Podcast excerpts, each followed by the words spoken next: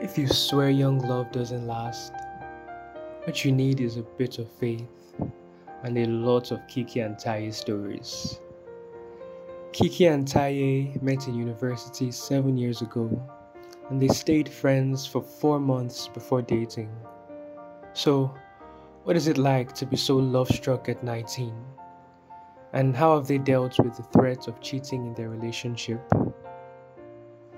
Welcome to Zikoko's Love Life podcast.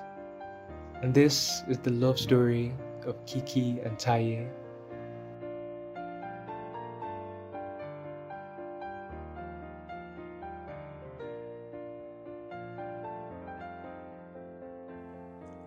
My earliest memory of him is from 2013.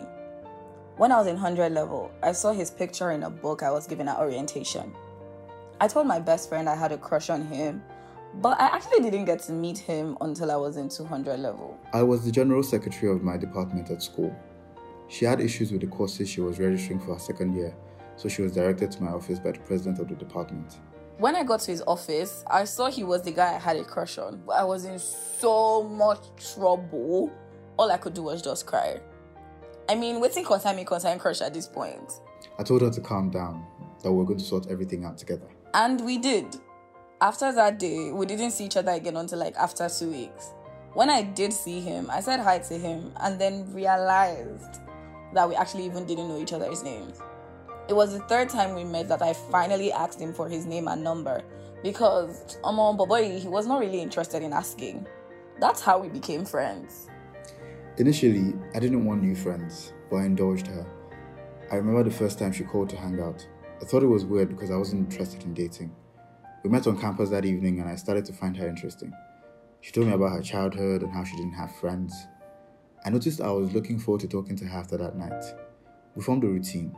We did our meeting between classes or after school in her hostel. I also dragged him to a particular spot on campus in the evenings where we just sat down and I rated the outfits of every single person that passed us by. She also invited me to her church. From time to time, she'd send me music to listen to, and I liked that she liked Asa and Fela. When we went home for the Christmas break, we stayed in touch via text and calls. one day she sent me pictures of her Christmas clothes, and I remember thinking, this might make sense. So I'd caught feelings. The next semester, we spent even more time together. My friends started complaining that I rarely saw them. Then, out of the blue, she just asked me out. It wasn't out of the blue per se. I've been thinking about it since we resumed in January 2015. We spent a lot of time together and I really enjoyed it. I thought to myself, why aren't we dating, Seth? So I decided to ask her out. I disliked the fanfare of Valentine's Day, so I chose to do it before then. On the 7th of February, I went to see her in her hostel, as usual.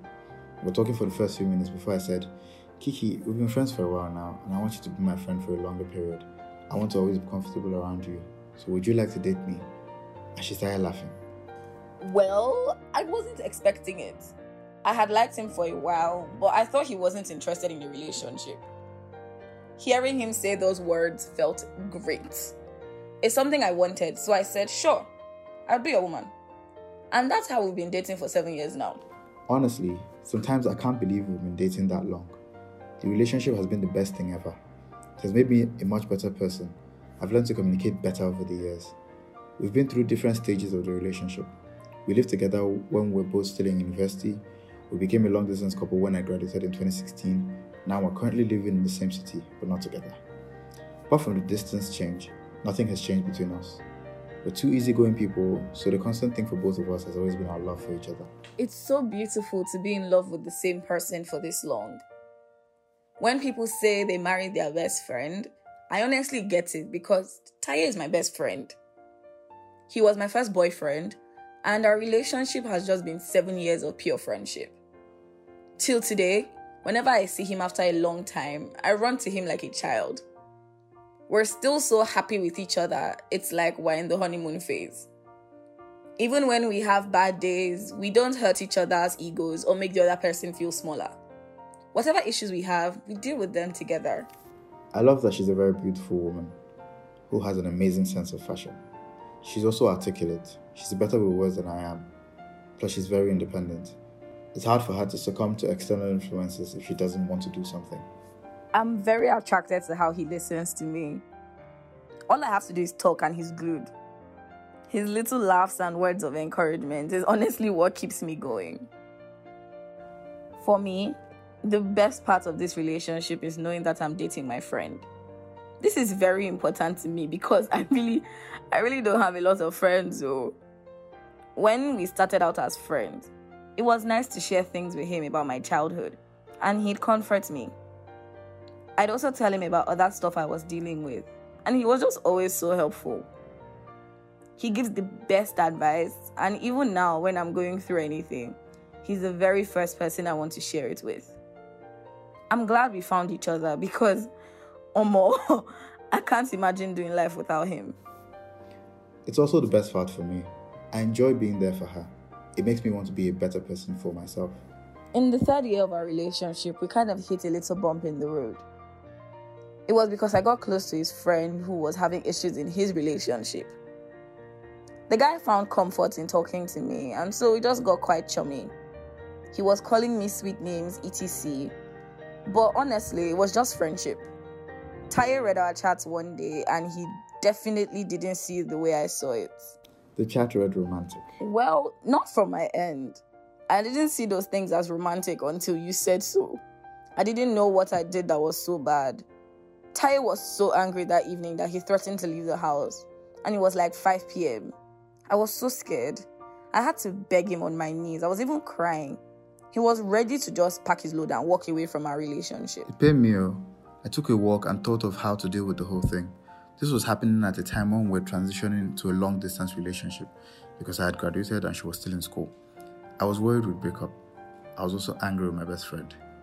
I confronted him as well, and after the conversation we had, I just cut him off for a while. Do you believe I didn't indulge him? When you explained it to me, I understood you, but it was hard for me. I'm sorry, Taye. I really didn't mean to hurt you. I know, and that's why I forgave you. I love you. I love you too. The only reason we're not married is because we're not ready yet. When we get married, everything else will fall into place. I rate our relationship a 10 because I can't benchmark it. I see us as complete and absolute.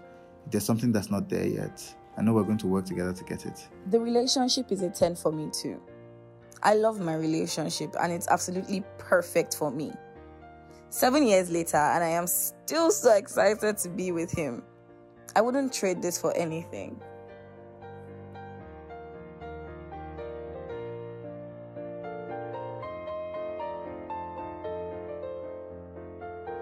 Thank you so much for listening to Zikoko's Love Life. For more stories like this, please visit our website at www.zikoko.com. And yeah, have a good one. Thanks again.